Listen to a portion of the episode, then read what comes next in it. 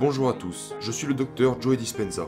Je voudrais prendre un moment pour vous enseigner des outils de base pour changer votre vie. Investir en soi, c'est investir dans l'avenir. Numéro 1. Accordez-vous du temps pour vous déconnecter du monde. Coupez votre portable, éteignez la télé, votre ordinateur. Posez-vous quelques minutes et fermez les yeux. Numéro 2.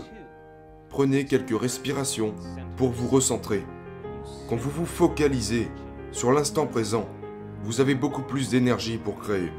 Quand votre esprit divague vers votre avenir prévisible ou votre passé, c'est normal. Prenez-en conscience et recentrez-vous sur l'instant présent.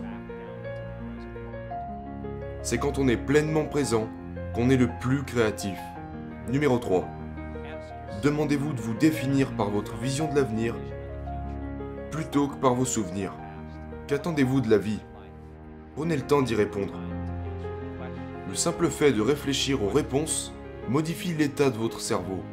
Quand votre cerveau crée de nouvelles séquences de connexions et de combinaisons, votre état d'esprit commence alors à changer.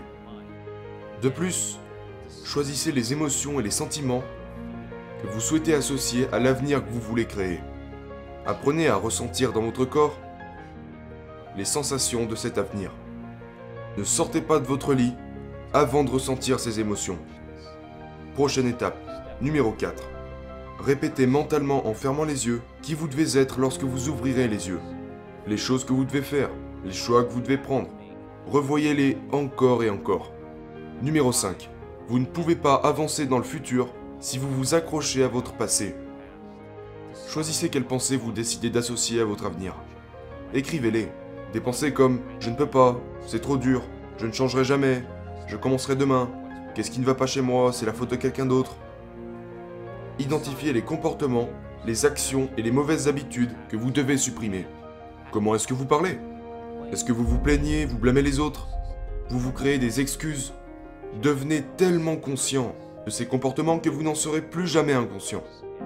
Et pour finir, vous devez décider quelles émotions vous devez éliminer pour atteindre vos objectifs. Ça veut dire que si vous voulez devenir riche, vous ne devez plus supporter le manque. Si vous voulez être en bonne santé, vous ne devez plus supporter les insécurités ou la peur. Vous devez commencer à conditionner votre corps à un nouvel esprit. Et si vous faites ça, tous les jours, votre personnalité va créer votre propre réalité.